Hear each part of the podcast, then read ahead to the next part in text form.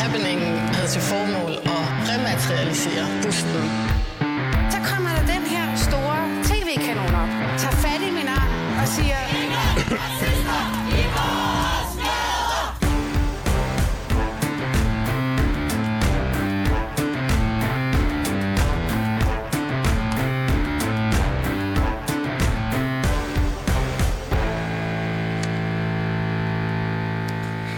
Ja, du lytter til anden time af Danmarks identitetspolitiske magasin. Velkommen til Baby og Boomer. Jeg hedder Phyllis Jassara og er woke inde og vært inde på programmet her. Jeg har inviteret journalist, forfatter, foredragsholder og ja, tv-vært, journalist-ikonet Geomets med i dag. Og øh, jeg er faktisk ret glad for, at du er assisterende radiovært, øh, Geo. Har du det ligeledes sådan? Ja, det er da fantastisk at komme tilbage til sit gamle medie. Jeg, jeg begyndte i radioen. Ja, jeg det begyndte ved på politikken, og så kom jeg på radioen, i radioavisen, og så senere i det, der hedder kulturafdelingen i Danmarks Radio. Jeg har læst mig frem til, at øh, du faktisk lidt blev hævet ind i radiostudiet, fordi der var en, der manglede at, øh, at læse en radioavis op. ja, det er rigtigt. Det er næsten rigtigt. Altså, jeg blev faktisk smækket lige ind i det, og var ved at dø af rejsel, for jeg tænkte, hvad skal jeg dog gøre, ikke? Mm. Og øh, jeg ved ikke, hvordan du havde det første gang, du skulle tænde en mikrofon. Jeg, jeg blev nervøs. Ja, men det, altså nogle gange har jeg det stadig som om, jeg går til eksamen. Ja, det er en god, det er en god øh, mavefornemmelse, jeg har. Men det godt, det gik over. Så, så gik det. Hvad, øh, nu er du jo skrivende. Altså, du leverer jo din ugenlige klumme intermezzo.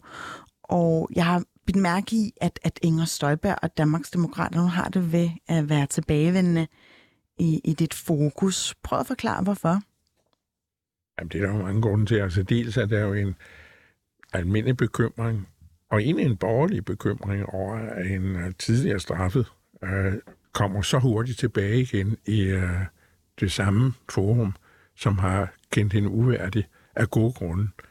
Øh, det det øh, fandt mig for brystet, eller falder mig for brystet.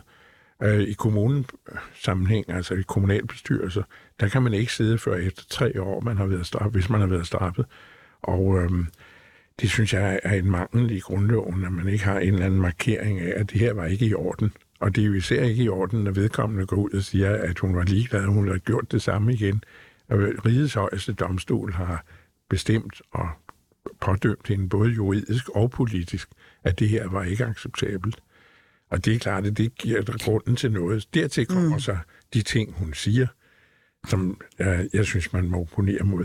Mm. Men nu er hun ikke den eneste, jeg beskæftiger mig med det. Nej, nej, nej, nej, nej, nej. Du beskæftiger dig med Men mange. det er klart, at det begynder, det bringer også en tanke i hovedet på en, når man pludselig ser, gud, de kommer ind med lige så mange som Fremskridspartiet i min ungdom. Ikke? Ja, Hvor man dengang sagde, jeg kan huske, at de socialdemokratiske politikere med Knud Heinesen i spidsen sagde aftenen før valget, lad bare mørkemændene komme frem, så vi får dem ud i lyset. Det var en kom gentagelse af historien der. kom der. der 26 af dem, ikke? ja. Noget, vi skal beskæftige os med nu, det er en tekst, som blev udgivet ja, som et debatindlæg den 31. august, og øh, afsenderen på den, det er dig, Jesper Hasser Jensen. Du er rektor på Forborg Gymnasium. Velkommen til dig. Tak skal du have. Du har skrevet følgende i politikken, og nu læser jeg nemlig op. Det var først, da jeg flyttede fra København, at jeg fattede Inger Støjbergs appel. Danmark er ved at brække midt over. Det var en aha-oplevelse af de store at rykke fra København til Fyn. Det lyder jo som en vild rejse, du har været på, så lad os starte øh, ja, helt fra en ende af. Jeg går ud fra, at du er københavner. Ja, jeg er sådan en, en forstadsdreng fra Vandløs og Ballerup, der så har boet rigtig mange år på Nørrebro og i Nordvest senere. Så en, en øh, hovedstads... Ja, det, ja de første 36 år, ja. Og så bor du i dag på Fyn, nærmere bestemt Svendborg, ikke? Jo. Øh, hvorfor tog du i første omgang den tur? Der var en kone fra Fyn, der selvfølgelig har haft en indflydelse på det, som har familie dernede. Øhm, og så det, alle kommer ud for, når de øh, har fået et par små børn i København og vil have noget mere plads, og man kigger længere og længere ud for at få råd til noget at bo i. Øhm, og lige pludselig står man på den anden side af Roskilde, og øh, der kender man ingen mennesker. Og så tog vi valget om at flytte derhen, hvor vi faktisk kendte mennesker, og hun havde en omgangskreds og en stor familie. Øhm, og vi har bestemt ikke fortrudt det. Der er dejligt på Fyn, især det lille røde hjørne, jeg bor i nede på Sydfyn. Mm. Du skriver også øh, mere i indlægget, og øh, nu tager jeg noget, øh, et afsnit, som er langt øh, ned af i teksten, og nu læser jeg op igen.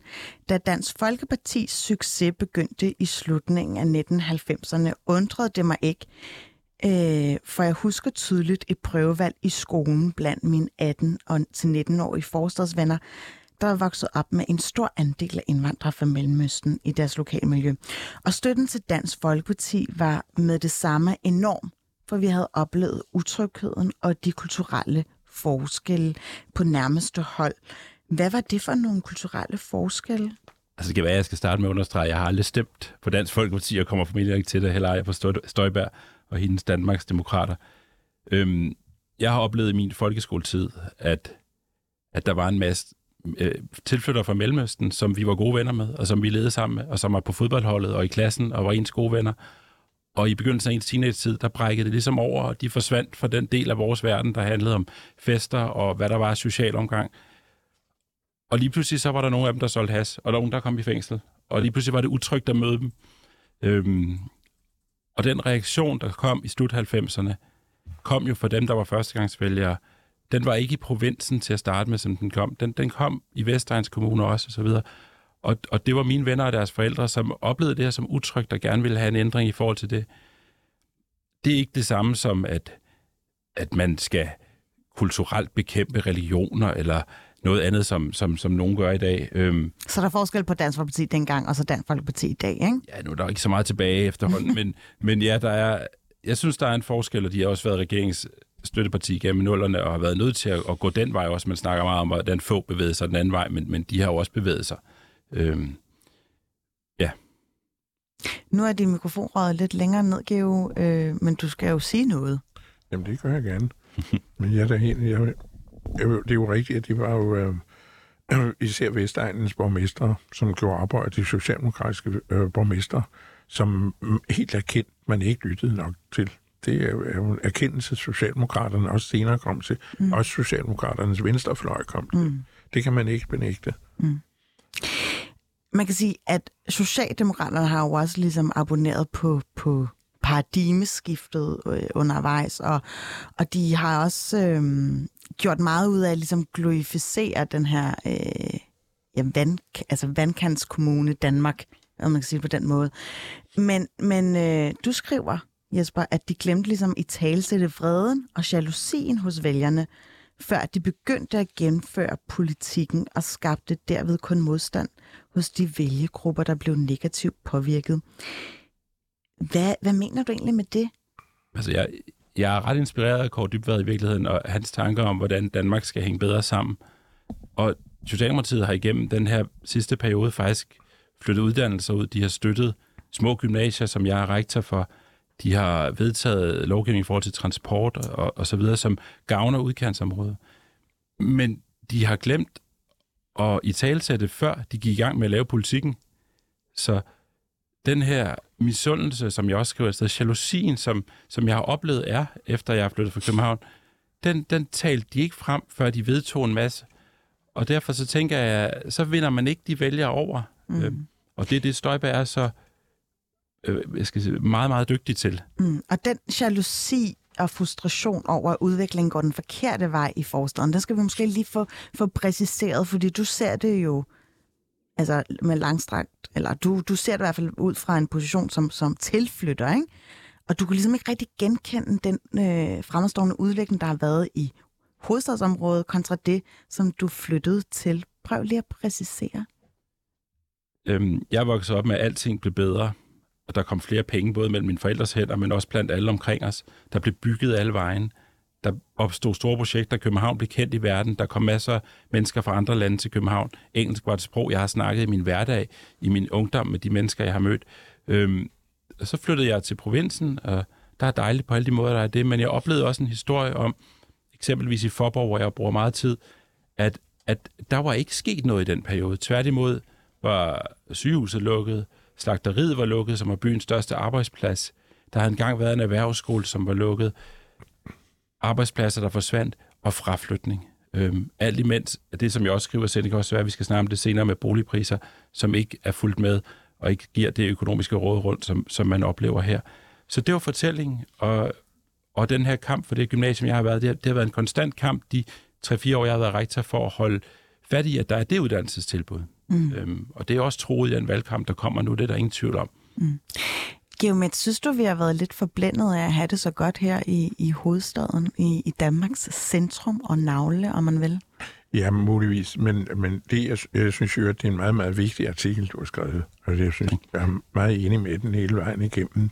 Øh, forudsætningen for at forstå det er jo strukturreformen, som ingen ringer end Lars Løkke Rasmussen og Fogh Rasmussen stod bag i sin tid som statsminister og øh, minister. Ja, i 2007 går Ja, simpelthen. Og det var jo en strukturreform, som man kan sige skubbede til nogle i forvejen uheldige tendenser, der var i landet, til den, øh, skal vi sige, forkerte, øh, ja, altså vrangvækst, der skete, eller nedvækst, der skete nogle steder.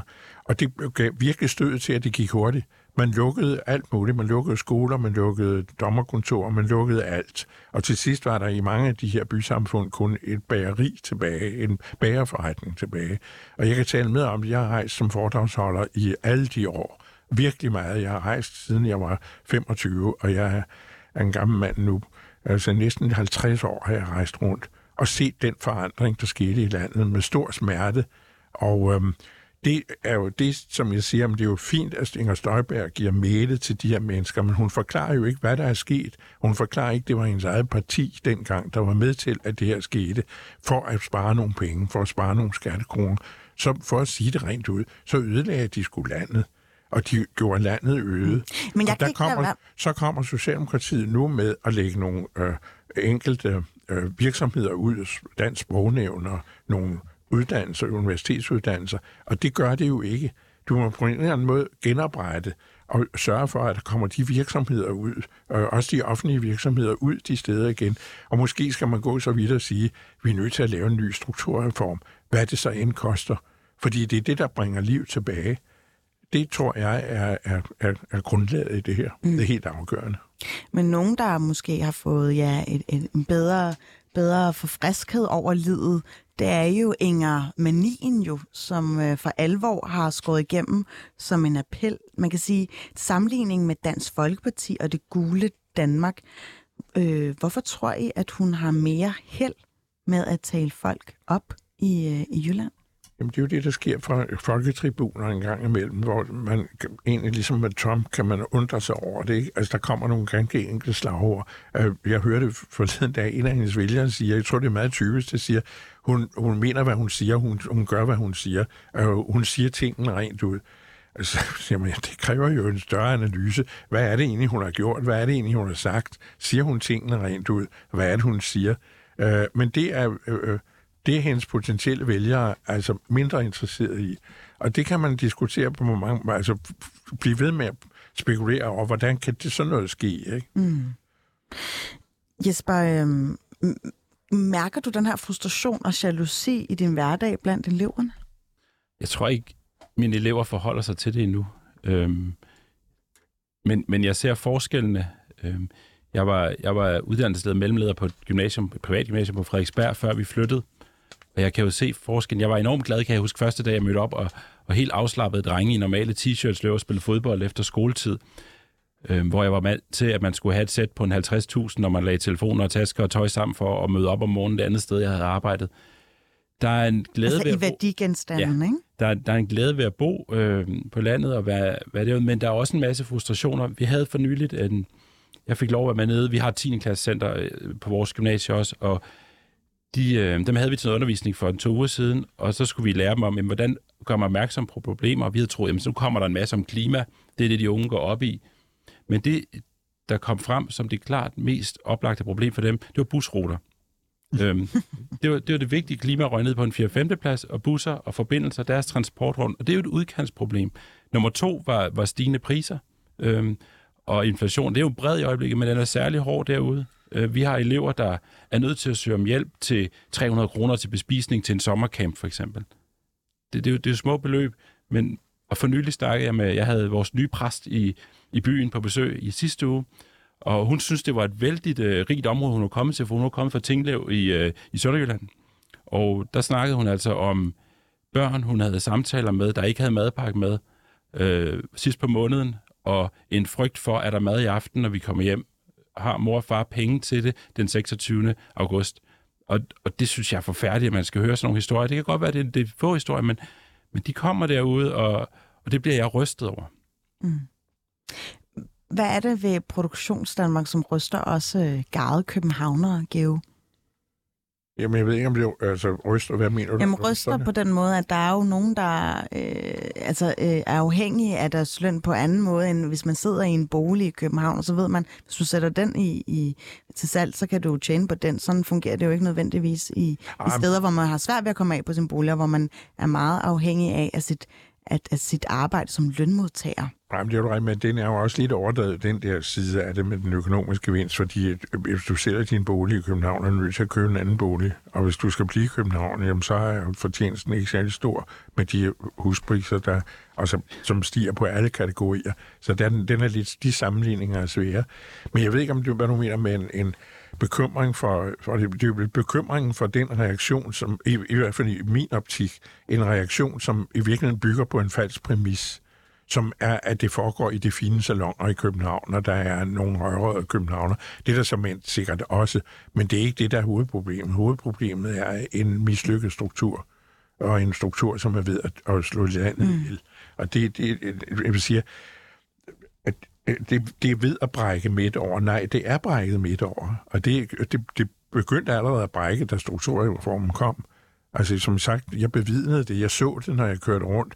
At pludselig fra det ene år til det næste, jamen så var der ikke de ting i de der byer, som der havde mm. været før. Men en ting er strukturreformen, som øh, måske øh, vi godt kunne ønske os en, en revideret version af i dag, men, men øh, noget andet er også, at man for eksempel har taget udlændingsspørgsmålet meget i sin mund og siger, øh, vi skal simpelthen få, øh, få, få kriminelle udvandrere, indvandrere ud af vores land, og vi skal værne om, om danske værdier. Det har Inger Støjberg jo også haft rimelig øh, strategisk, kommunikativt held Men med. der har vi jo en gammel tradition i Danmark for at være mistænkelige over for fremmede. Ikke? Altså, som, altså, de jødiske befolkning har jo også prøvet det og i tidligere tider. Altså, der har været den her, et land befolket af bønder og fiskere, øh, kystnære fiskere, som en engang sagde, og i øvrigt et land, der var indrettet som en brugsforening. Som mm.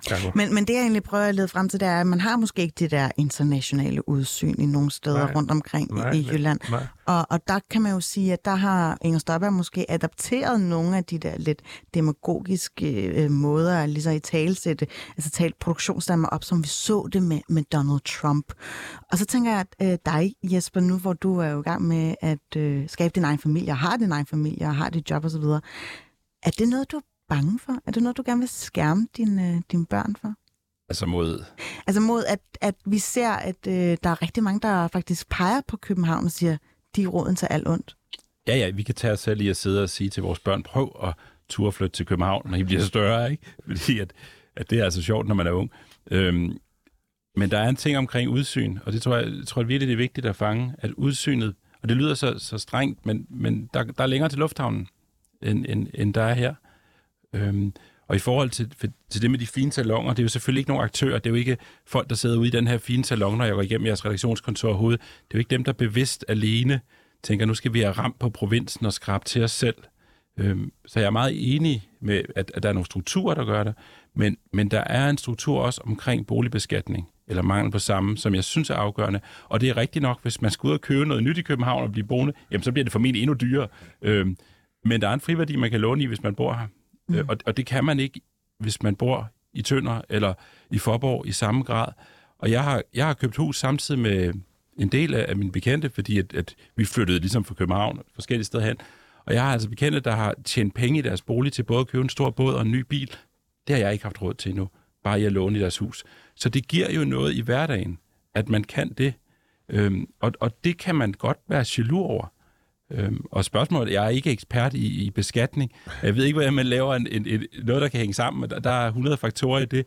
Men jeg ved, at det skaber en jalousi, og det ved jeg, at Inger Støjberg er enormt god til at betale mm. frem. Men også der er vi enige, fordi jeg synes også, at boligbeskatningen er vanvittig. Ja. Og hvis man ser til Sverige, så kunne man måske eksempel lære noget der. Og det er et andet program i forhold til program. boligbeskatning. Men jeg Den vil jeg meget Når, gerne når, øh, når, når få er analyseret. med at sige, at det er mere komplekst end som så, og jeg er også enig i, at ja. det er mere komplekst end den strukturreform, jeg sidder og gavler op om. Mm. Men uh, du kommer ikke udenom, at der blev lavet et grundlag i sin tid, som dannede øh, den udvikling, vi nu ser virkelig, om jeg så må sige, fuldbragt, at det nu er for alvor brækket over. Mm. Det kan man ikke komme udenom.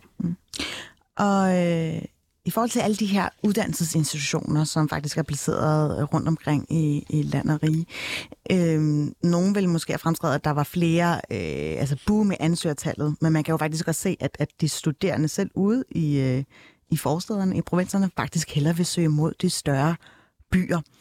Måske er det slet ikke så slemt, så? Jamen, man vil da gerne som ung være blandt andre unge, og gerne så mange som muligt. Det er jo en del af, om jeg, som jeg siger, artens videreførelse. Det er, at man har noget at vælge imellem. Ikke sandt? Og nu når vi taler om mange køn, som vi mm. sidste time, ikke? selvom damen, der var, ikke var, var meget for det, så er der jo endnu større behov for, at man har et stort marked. Mm. Men hvorfor er det slemt, at de søger mod øh, for eksempel de større byer for at læse, Jesper? Der, der er en enorm forskel på, om man taler videregående uddannelser, eller man taler ungdomsuddannelser. Ja. Og, og jeg er ikke ekspert på, og jeg ved heller ikke helt, om jeg vil forholde mig til hele den udflytning af universitetspladser osv., men, men på ungdomsuddannelsesområdet, der bor 99 eller 95 procent af eleverne hjemme hos deres forældre. De er ikke flyttet ud endnu. Når de starter, kan de ikke få SU. De kan ikke klare sig økonomisk på egen hånd.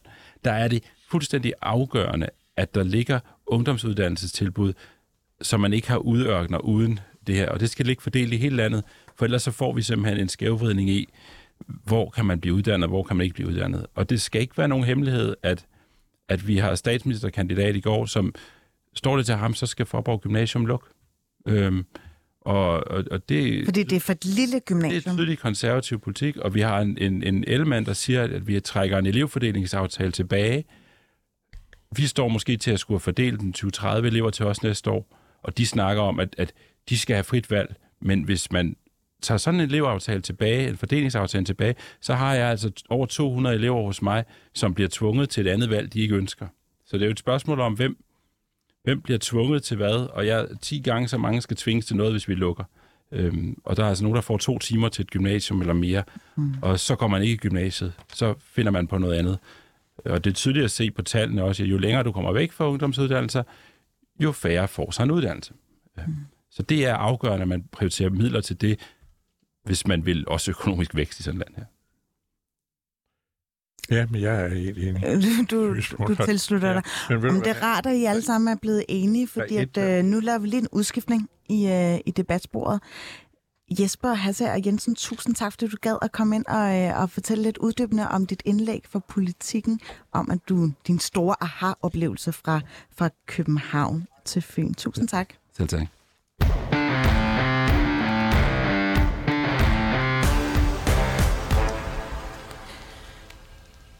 Geo, øhm, da du var ansat på, på DR, først som radiovært og senere på, på, på, på tv, øhm, du var også efterfølgende tilknyttet som statens filmkonsulent, jo, ikke? Jo, det var jeg i tre år. Øhm, tænkte I nogensinde på selve kønsbalancerne på tv, eller, eller manglen på samme?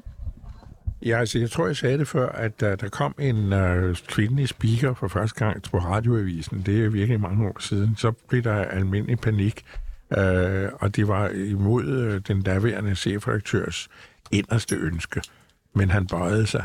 Det var den navnkundige Niels Grundet, som havde været chefredaktør for radioavisen fra 1936, og det var lidt af en mundfuld, at han pludselig skulle byde en kvindelig speaker, og pludselig var der en damestemme i radioavisen. Det var altså lidt underligt. Det var Ja, banebrydende. det var banebrydende. Men så synes jeg, at det skete ret hurtigt. Altså, men stadigvæk var der jo en klar overvægt af mænd og mandlige journalister, også i sin tid, da jeg kom på i mindre grad i radioens kulturafdeling, som det hed dengang. Der var, der var det lidt bedre fordelt. Og der var også nogle kvindelige chefer, mellemledere. Og der var så, og nej, også en souschef. Og der var egentlig meget typisk. Der var kun en souschef. Mm. Kom ikke længere. Men tiden så var jo en anden dengang, kan man sige. Ja, det er jo det, man siger. Jamen, det var den jo også, kan man roligt sige, at der var jo stadigvæk langt til forestillinger om, om egentlig ligeret, og slet ikke på lønområdet. Men så på TV-avisen gik det sådan set lidt hurtigt, også fordi vi der havde en, en meget dygtig chef og en ordentlig chef, som gjorde meget ved det, og også generaldirektørerne var dengang meget progressive.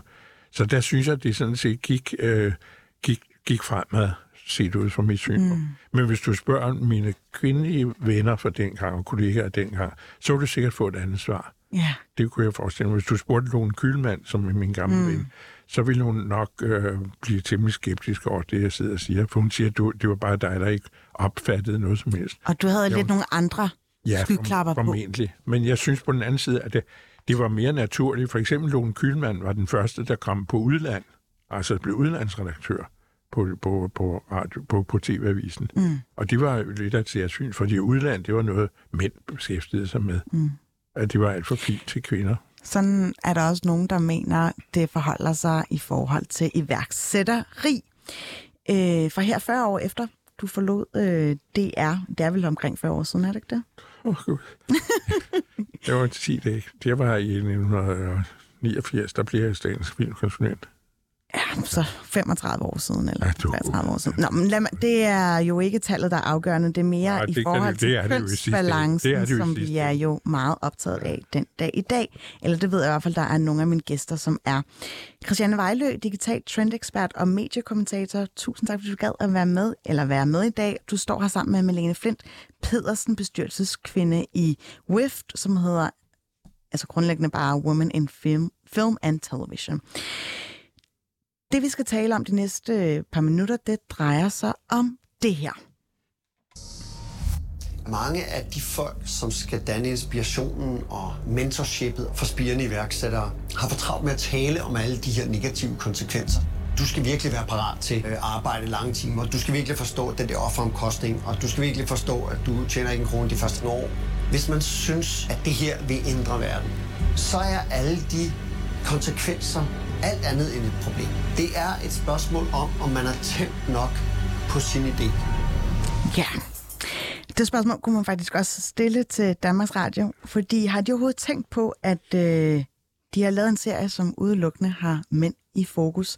Serien Vision omhandler nemlig succesfulde danskere, og det beskriver selv serien med ordene vanvittige veje til succes. Danmarks største stjerner giver dig lifehacks og indblik i den mentalitet, det kræver, hvis du vil nå helt til tops. DR har indtil videre udgivet 10 afsnit, og øh, men det har bare ikke rigtig lykkedes dem at snige en enkelt visionær kvinde eller person med anden etnisk baggrund ind i programserien. Er det et problem, Christiane Vejlø? Selvfølgelig er det et problem. Selvfølgelig. Øh, der er øh, masser af kvinder. Har vi noget lyd, der fungerer her? Yes. Vi har masser af, af, af kvinder, øh, masser af mennesker, der er visionære. Det er jo ikke kønsbestemt at være visionær.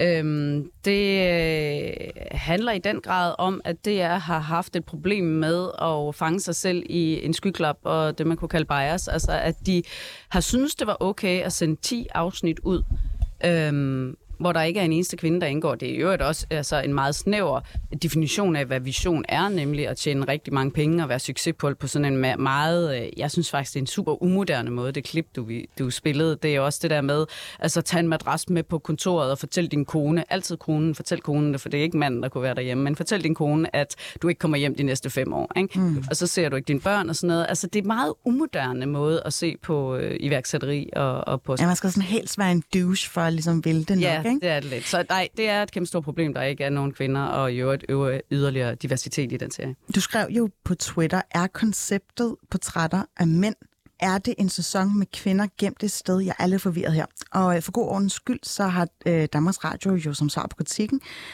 som de øvrigt lægger sig totalt fladt ned på, sagt, at der kommer en programrække med kvinder. Det omhandler bare lige noget andet. Nej, de har ikke sagt, at der kommer en programrække. De har sagt, at der var nogle praktikaliteter, der gjorde, at kvinderne ikke lige kom med i de første to sæsoner eller serier, og at der kommer nogle kvinder med i de næste, og det bliver blandt andet noget med mode og influencers. Ja, Så den kan vi også tage fat på, hvorfor yes. det er et problem. Yes, den tager vi lige øh, hul på lige om lidt. Øh, Marianne Flint Pedersen, hvorfor er det vigtigt med diversitet, når man laver fjernsyn, og særligt, når det er tilfældet her, altså en programserie om iværksætteri? Ja, øh, jeg hedder Malene Flint Pedersen, men øh, Øh, Malene, ja. fordi vi har lige nogle øh, lydtekniske problemer, Okay. så øh, det, jeg kom lige væk fra fokus. Ja, Sorry. Ja, ja. Øh, jamen, altså, det er der af, af mange grunde. Det er jo fordi, vi alle sammen skal kunne, kunne, kunne se os selv repræsenteret, øh, og vi skal kunne se mange forskellige måder at være menneske på. Og øh, jeg, jeg, jeg, jeg kender, at der er flere af, altså Women in Film and Television består jo af, af medlemmer af mediebranchen, af kvinder i mediebranchen, og der er flere medlemmer, og også i bestyrelsen, som faktisk var på den redaktion, og, og som gjorde opmærksom på det. Men øh, så var øh, svaret, øh, jamen øh, vi har en deadline, vi skal nå, og, og i øvrigt så er det også vigtigt for os at nå en målgruppe, der hedder mænd, og øh, mænd gider åbenbart ikke at høre noget om kvinder, øh, hvad der faktisk er flere undersøgelser, der viser, at, at de gerne vil. Øh, så jeg synes i virkeligheden, i stedet for at, at, at slå øh, den der redaktion oven i hovedet, så synes jeg, man skal slå DR's ledelse. Fordi vi ved alle sammen, at, at, at øh, hvis ledelsen går forrest og siger, jamen vi har et slogan, der hedder DR for alle.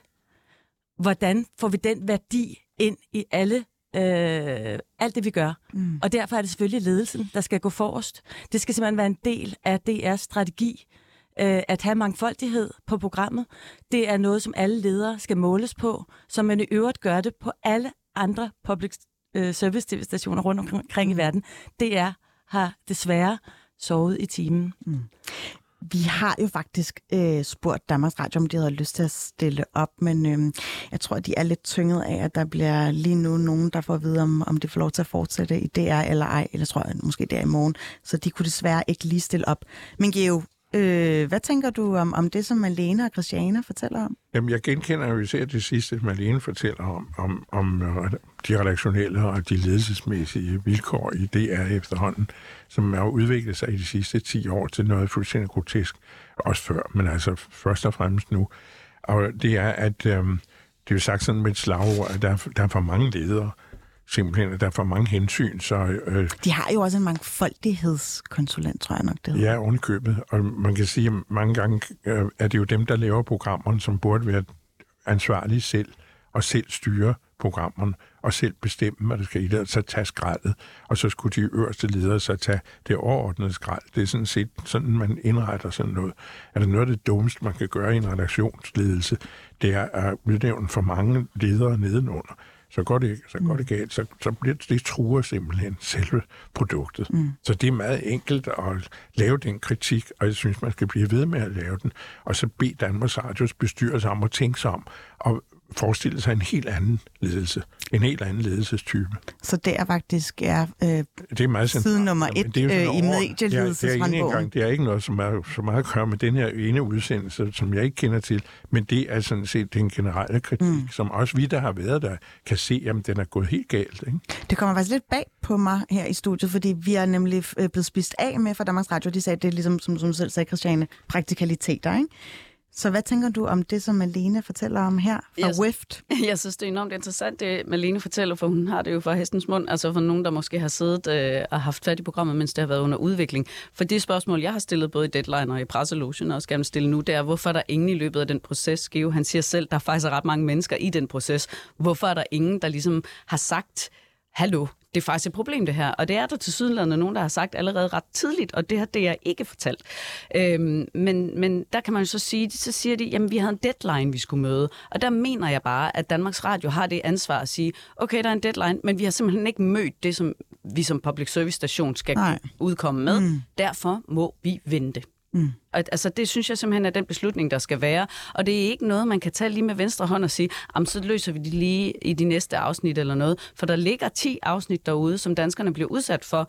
Og det betyder, at de har forpasset chancen for at fortælle historier med stor diversitet inden for vision. De har forpasset chancen for at give øh, kvinder og øh, piger rollemodeller. Så de kan gå ud og tænke, hey, vi skal også ud og lave mm. nye store fede. Så summer som om øh, hensyntagen til repræsentation må ligesom have forrang i Ja, forhold og det til er deadline. virkelig ikke svært at finde kvinder med vision. Nej.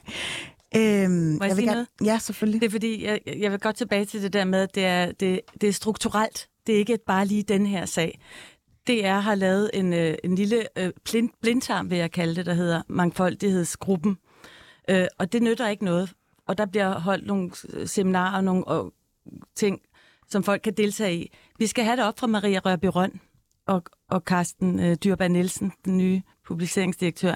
Det er der, at, at, at, den, at den her strategi skal komme fra, og, de skal, og, og lederne skal måles på det. Vi har fået skrevet ind her i øh, medieforlidet, at DR øh, og alle medier, der op, modtager offentlig støtte, de skal... Øh, de skal opgøre deres køn og Ja, de skal og begynde at etniske- tælle, fordi lige nu, så øh, er, det, er der en totalt be- bevidstløs... Altså, DR ved ikke, hvad de, hvad de laver, mm. og det er et kæmpe problem. Og, og, og hvis ikke det kommer oppefra, øh, fordi der, der, jeg har faktisk hørt den her historie fra mange forskellige redaktioner i DR, hvor kvinderne, der sidder derude i redaktionerne, kæmper for at få kvinder ind i historierne, men bliver mødt øh, enten med, at det for eksempel de store satsninger omkring øh, Danmark, eller historien om Grønland og Danmark, eller øh, Grænseland, eller historien om, om Danmark, der, der tager det jo længere tid nogle gange mm. at få de der kvinder og finde dem frem, fordi de ikke står i his- historiebøgerne. Og hvis ikke der er en ledelse, der siger, det er vigtigt, det skal vi, selvom det kommer til at være mere ressourcekrævende, så kommer det ikke til at ske, og så kommer vi til at gentage, at vi mangler kvinderne i Du vil gerne historien. lige supplere her, Christiane. Jamen, jeg synes bare, at det vigtigste ord, Marlene netop siger, det er bevidsthed.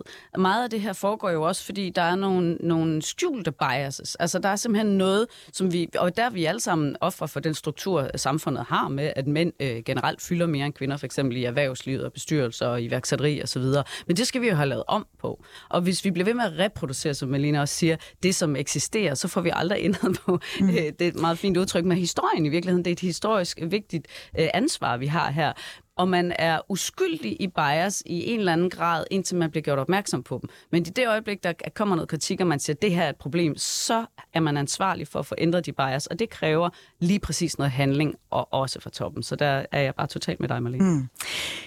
Daniel Holst Pinderup, du kommer jo fra, fra Manderådet. Øh, bare lige ganske kort her. Synes du, at serien er inden for skiven? Jamen altså, der, der er meget, som ikke er inden for skiven, og hvis vi skal tale om, om diversitet, så har jeg selv haft øh, anke omkring, øh, hvad jeg vil kalde øh, lidt, lidt dårlig journalistik fra DR's side øh, i en sådan ensporing ud i en feministisk kant. For eksempel kunne man nævne øh, Gitte Hansens øh, fadese på, på dagens gæst, tror jeg det var, eller ugens gæst, eller øh, alle hader feminister, som, som fik så meget kritik for at være, være ude i en aktivistisk, ude i et aktivistisk ærne, at der kan man tale om diversitet øh, på den måde forstået, at der gerne skulle have været flere forskellige hjerner øh, i øh, de projekter. Men, men nu snakker vi lige om vision her, fordi at, øh, jeg tror ikke, der er nogen, der kan fremkalde noget, hvad Gitte Hansen sagde, eller jeg kan i hvert fald ikke. Så bare lige i forhold til vision. Øh, det er kun 10 portrætter, eller de 10 portrætter, det er jo hovedsageligt mænd. Det er kun mænd. Og, og hvad så? Ja, øh, Hvem, hvad er problemet med men, det? men kan du sige, at Kan du ikke, Altså, er, du er, er det ikke lidt retvi, altså, er det retvisende, at man siger, der er faktisk øh, 10 øh, iværksættere her, men vi ved jo godt, at der er kvinder eller personer med anden etnisk herkomst, som sagtens skulle have været inkluderet her. Ja, ved, ved vi, om de er blevet spurgt? Har man spurgt, og så har de sagt nej for en kant, eller ved vi bare, Inde på- at, hvad resultatet Inde på Deadline, der havde de sådan en teori på et tidspunkt om, at øh, kvinder sagde nej oftere end mænd, når de blev spurgt, og derfor var det der forklaring på, at der var flere mænd, end der var kvinder på Deadline. Så Altså, du tænker kilder, ja, kilder, gæster. gæster. Og så undersøgte de det, og så fandt de faktisk ud af, at det var ikke tilfældet. Så der er en masse antagelser her. Vi har en serie, der er kommet ud, øh, og hvis der ikke er kommet kvinder med, så er det jo selvfølgelig redaktionens skyld. Øh, så på den måde, så kan man sige, at den repræsenterer jo ikke befolkningen. Og hvis du har en datter, det ved jeg ikke, om du har, men hun har jo svært ved at spejle sig i det og tænke, hey, det kunne da være mig, der kunne blive mega succesfuld, eller have en vision, eller blive professionel cykelrytter. Hvor, hvorfor det? Kan man, ikke, kan man ikke spejle sig i nogen, hvis ikke de har det samme køn som en selv, så er de ikke kvalificeret til at være en, en rollemodel, eller, Jamen, er eller jo- nogen at aspirere mod at gøre som? Det kan man sige, det er jo, øh, for en mand, så kan man altid spejle sig i noget. Så så vil man altid tænke det. Men vi kvinder nu, at jeg har været i techbranchen i 17 år, øh, og jeg har altid, øh, ligesom rigtig mange andre, der er i fag, som traditionelt set på en eller anden måde har mere, flere mænd, der har man jo blevet nødt til at stikke ud, og man har blevet nødt til at, at gøre nogle andre ting og tage nogle andre kampe. Øh, så det er anderledes, når man som kvinde ikke har en rollemodel. Og det ved vi også i forhold til at få piger til at søge ind på tech-uddannelser, og vi mangler ingeniører og alt det her. Det er vigtigt for samfundet, at kvinder bliver, øh, kommer i gang med det her. Mm. Så derfor har det også en kamp. Jo, det er så. For vi mangler ingeniører, vi mangler matematikere, vi mangler...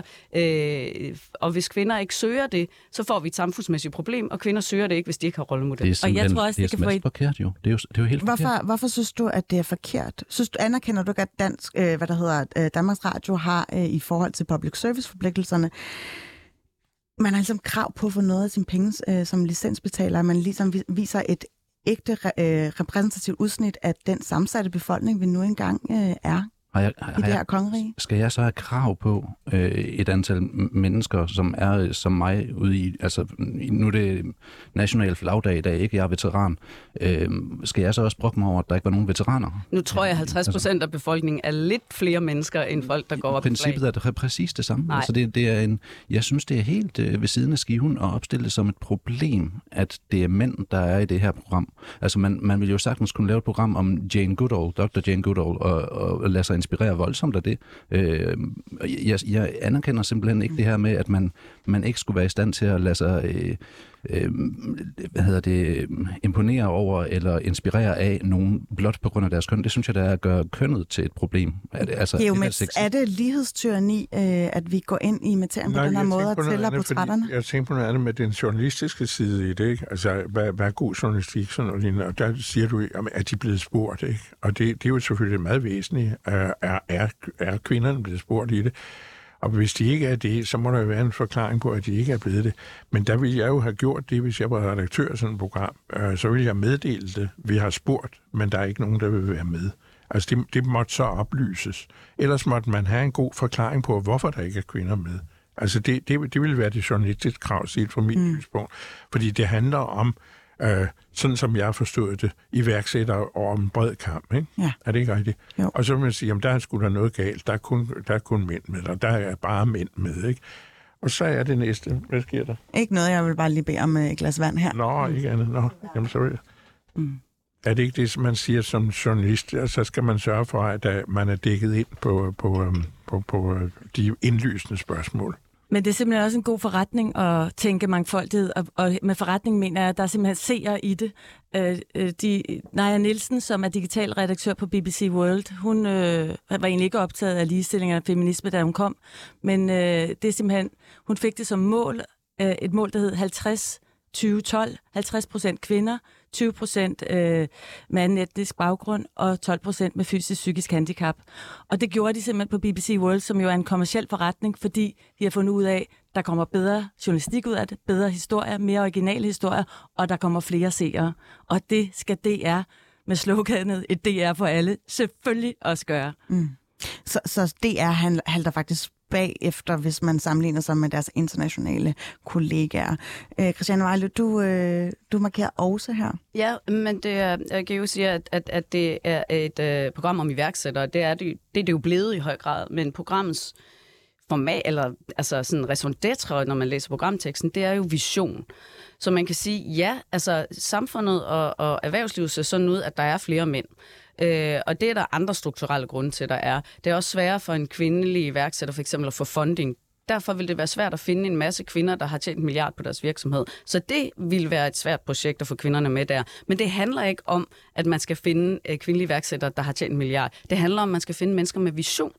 Og det kan være, altså vision kan jo tage virkelig, virkelig mange former, og, øh, og det kan også se ud på en anden måde end så kvantitativt, som det er fremstillet i programmet, hvor det handler i den grad om penge og hurtig klipning og mm. øh, flot oversættelse. Daniel, anerkender du, at der er en meget ensidig måde at gå til det her på med iværksætteri?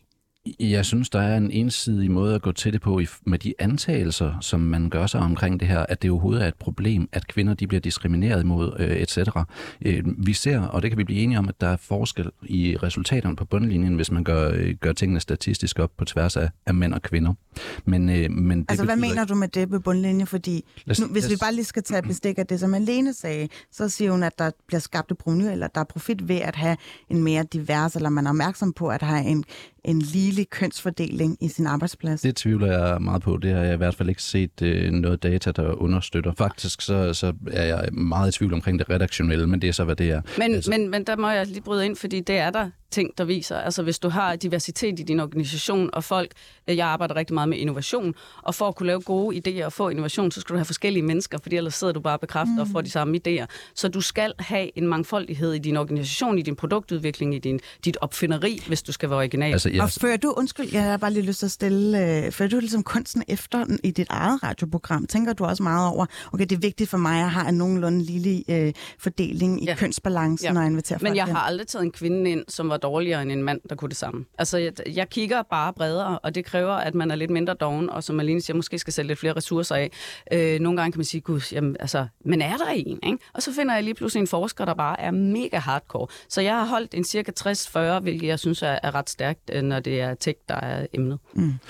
Altså, jeg, jeg vil jo sige, at, at øh, jeg, jeg anerkender overhovedet ikke øh, præmissen om, at det her det skulle have noget med mangfoldighedsledelse at gøre. Jeg er selv uddannet i det, inden det blev, øh, jeg vil vælge at sige, næsten bastardiseret til at handle om, om øh, køn og hudfarve og seksualitet og den slags. Øhm, og jeg husker da, at, at mangfoldighedsledelse handler om alt andet, altså at man ser forbi køn og hudfarve. Derfor mener jeg også, at det i udgangspunktet er en mærkelig øvelse at begynde at tælle folks køn op. Men når vi nu er ved det, så vil jeg sige, Altså i det private, der er der en tredjedel af de ansatte, som er kvinder. Så når vi laver en 40 procents øh, kvindelig bestyrelse ved, kvot, ved kvotering, så betyder det altså en relativ overrepræsentation af kvinder øh, i forhold til, hvor mange der overhovedet er. Altså en Men handler den her sag ikke om, at der har siddet for mange mandlige ledere og kigget ud på det her, og ligesom kommet til at lave en portrættering, som faktisk ikke strider, altså som fuldstændig strider med, øh, med, med, med den kønsbalance, vi har ude i landet? Nej, så fem af den handler om cykling. De man kunne sagtens godt have taget en kvindelig cyklist med, har, eller en, en, en professionel cykelrytter med. Har du set den dokumentar, der hedder Armadillo? handler om, øh, om, om danske soldater øh, i, i kamp. Øh, der er også en helt skæv øh, kønsbalance. Øh, hvad, hvad vil du gøre? Skal vi så Jamen, der er mange flere vi... mandlige soldater, end der er kvindelige soldater, men ja, der er ikke mange flere visionære mænd, end der er visionære kvinder. Det er simpelthen ikke øh, faktum. Så det, der er jo forskel på men... selve branchen, og jeg ved godt, du meget gerne vil tale om veteraner og soldater. Nej, nej, nej. Men lige nu, der snakker vi om selve iværksætteri, og om der er for mange mænd, eller om, der, om man også skal til gode se de øh, bias, som nogle gange er øh, i spil her. Og øh, når du siger, at der er masser af kvindelige iværksættere at tage af... Ja, nu snakker iværksættere... Det, programmets øh, titel handler om vision. Mm. Øh, og der er masser også af kvindelige iværksættere med vision. Men jeg, men jeg synes, det er vigtigt at tage fat i ordet vision, og hvad betyder vision? Vision betyder jo, at man vil noget, man vil måske ændre verden, man har en tanke, man tænker på en anden måde. Og det, at det kan du altså finde blandt alle mennesker. Og derfor kan man ikke lave nogen sammenligning i, i ting som for eksempel militæret, eller som jeg siger, unicorn-virksomheder, der har tjent milliard, for de er mandsdomineret. Og det skal vi meget gerne have lavet noget om på. Men det får vi heller ikke lavet om på, hvis vi ikke viser, at man kan tænke på mange forskellige måder, og at selvfølgelig kan halvdelen af befolkningen befolkningen også godt få vision. Mm. vision. Men, så man skal ligesom få brudt den der øh, famøse rip rap og effekt at man ligesom kommer til at ansætte folk, der minder meget om en selv? Altså de fleste, jeg mener at huske i den statistik, jeg sad og kiggede i på et tidspunkt, at de fleste, som er ansat i HR, som er der, hvor man rekrutterer folk, faktisk er kvinder. Så hvis der er en rip effekt i, altså, som, som er på spil, så vil det jo være kvinder, der, der øh, står til at vinde på det. ikke.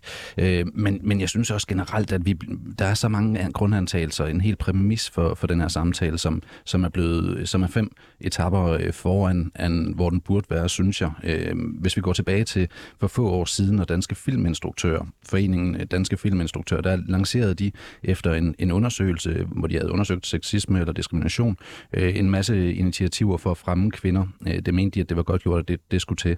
Øh, men på skjulte optagelser af dem, der står deres formand altså selv og indrømmer, at de godt vidste, at det ikke er korrekt, at dataene viser det, som, som de siger, at de gjorde. Altså, at der ikke var dokumentation for vidt bredt diskrimination mod kvinder. Det var simpelthen at fremme kvinder øh, urimeligt, altså diskrimination. Og det, det er det, vi er på vej ud i her. Altså at man fremmer kvinder, selvom der ikke er nogen diskrimination at gøre op med. Ej, der bliver du lige lidt så uddyb, ja. fordi det er sådan ja. ret alvorligt. Kan du ikke uh, fortælle ja. mere? Jeg ved ikke, om Malene ja. måske kender til den. Altså, ja, det var et... jeg, jeg kan sige, at jeg har selv været udviklingschef på Filminstituttet, øh, og øh, godt nok for dokumentar, men, men mens jeg var der, så, øh, så bad vi fiktionskonsulenterne om at tælle, hvor mange kvinder de havde støttet. Og, øh, og de havde selv en oplevelse af, at de havde støttet mange, men de var ikke, de, havde, de var ikke noget, de skulle tælle dengang. Og så begyndte de at tælle, og så gik det op for dem, at nogle af dem havde ikke produktionsstøttet nogen, men de har givet nogle udviklingsstøtte, men der var ikke nogen, der var nået frem til at rent faktisk at producere en film. Og det, da det gik op for dem, der var de selv i chok over det. Øhm, øh, fordi, og, og, og nu har de så indført kønsselangivelse på, på, på Filminstituttet, og det er allerede blevet meget bedre. Så, så, så i fiktionsbranchen er der helt sikkert været, og er stadigvæk, har det været rigtig svært for kvinder at nå frem til at være historiefortæller på det store lærred. Men det er der heldigvis øh, ved at blive gjort op med nu, fordi at man inde på Filminstituttet har besluttet sig for at lave om på det. Mm. Og så kommer der den ene gode film efter den anden ud på markedet. Ja, fordi det, det kunne jeg godt tænke mig at lige spørge dig om, Malene. Er det, kan kvinderne så finde ud af at lave det? Fordi det kunne jo så være argumentet. Bliver de så bare løftet frem øh, fordi de er kvinder, eller går de ud og laver gode film? De går ud, altså jeg har lige set i dag, at en af de tre Oscar-nominerede film, øh, Du som er i himlen, til Lindeborg, altså de laver fremragende film. Men, men Daniel, jeg bliver nødt til at anholde det her med, at du mener simpelthen, at det går ud over kvaliteten, hvis man er opmærksom på, at uha, der er faktisk mulighed for, at vi finder flere kvindelige iværksættere for ligesom at vise mere retvisende billede. Øh, det jeg sagde, det var i hvert fald, at øh, den her historie om, at, at der var noget diskrimination mod kvinder i filmbranchen, og det gjorde man så noget ved, det, hele det narrativ er forkert. Og formanden, der, derværende formand øh, Rosendal for, øh, for DFI, altså Danske Filminstruktør, øh, indrømmede det også, at det er faktisk ikke det, dataen viser. Altså, dataen viser det modsatte. Og det var også Aarhus Universitet har for nylig lavet en undersøgelse øh, betalt og, og hvad hedder det, sat i gang af, af Procentforeningen, Instruktørforbundet og øh, Skuespillerforbundet, og den viste, at øh, jeg tror, det var øh, 20 procent, næsten 50 procent kvinder i danske filmbranche mm. har følt sig øh, seksuelt, øh, fået deres grænser overskrevet, og øh, det blev endnu værre, hvis du så var kvinde. Og, øh, med næsten... Men der er mange undersøgelser her, og dem øh, har vi faktisk ikke ja, øh, tid til at gå i dybden med. Øh, men jeg vil meget gerne spørge dig, Geo, fordi at øh, Melene Flem Pedersen, hun åbnede faktisk slusen for, at øh, man hos Swift en del af det øh, medieaftalen, der blev forhandlet om her i foråret, mener jeg det var, der mente man, at man på øh, public service medier, eller dem, der får offentlig støtte, skal ligesom aflevere kønsangivelser og måles på mangfoldighed. Øh, hvorfor er det nødvendigt? Jamen, det kan jeg ikke svare dig på. Du bliver nødt til at løfte mikrofonen. Det kan jeg ikke svare dig på. Det ved jeg ikke nok om. Men kan du se, at det, at det der måske har nogle fordelagtigheder ved, at man ligesom, øh, når man er et public service medie, man tjener folket, at man så også øh, står folket nær og viser Jamen, det er der folket. noget, der tyder på, men sådan en redaktion af det, vi I har talt om her, det der visionsmæssigt, mm. altså, der, og nu troede jeg, at det var en iværksætter, men det er jo lige meget. Sådan visionsmæssigt ja, udsendelse, hvor der ikke er kvinder med, og det ikke bliver sagt, at man har undersøgt det, og det ikke bliver gjort redde for, hvorfor der er den ensidige hvis det er sådan, man gør det, så er der sgu da noget, der tyder på, at der kunne være en god idé i sådan en, en kvotering. Altså selvom det dybest set byder det mig imod redaktionelt, fordi øh, det, det ligger jo egentlig en eller anden form for pres, som er øh, i virkeligheden uvedkommende. Men hvis det er nødvendigt, så kan det jo være en overgang. Mm. Jeg siger lige noget, fordi jeg mindes også her i foråret, så øh, på DR Nyheder, der lavede man en infografik. Man skulle ligesom fortælle en historie om, øh, om kvinder med ikke-vestlig baggrund, som øh, noget omkring arbejdsstyrke. Og så kan man til at afbillede dem med en burka. Så kan man sige, hvor mange kvinder er der egentlig i Danmark, som bærer burka. Det er jo et meget, meget lille mindretal i en stor brøde flok. Og det, der gik DR faktisk også ud og sagde, puha, vi er ked af, at den her infografik kom ud. Er det ikke bare lidt på tide, at man ryster posen inde hos uh, Danmarks Radio? Og det er et spørgsmål til henvendt til jer alle sammen. Jamen, det er svært at lovgive mod dumhed, ikke? Fordi det er jo dumhed, altså der gør sådan noget. Men vi har jo lige haft vision, som måske i nogen øh, ja. øje med, altså synes, man er, altså også begår en dum, øh, dumhed af den karakter. Ja. Så hvor mange flere dumheder har vi egentlig plads til i dansk mediehistorie? Man kan komme dumhed i møde ved at oplyse ved at være mere bevidst om, hvad man foretager sig. Og en lille øh, øvelse, alle kan foretage sig, det er, hvis der havde været 10 afsnit kun om kvinder, så havde det helt sikkert været nævnt, at det var kvinder, og så havde det været en kvindeserie.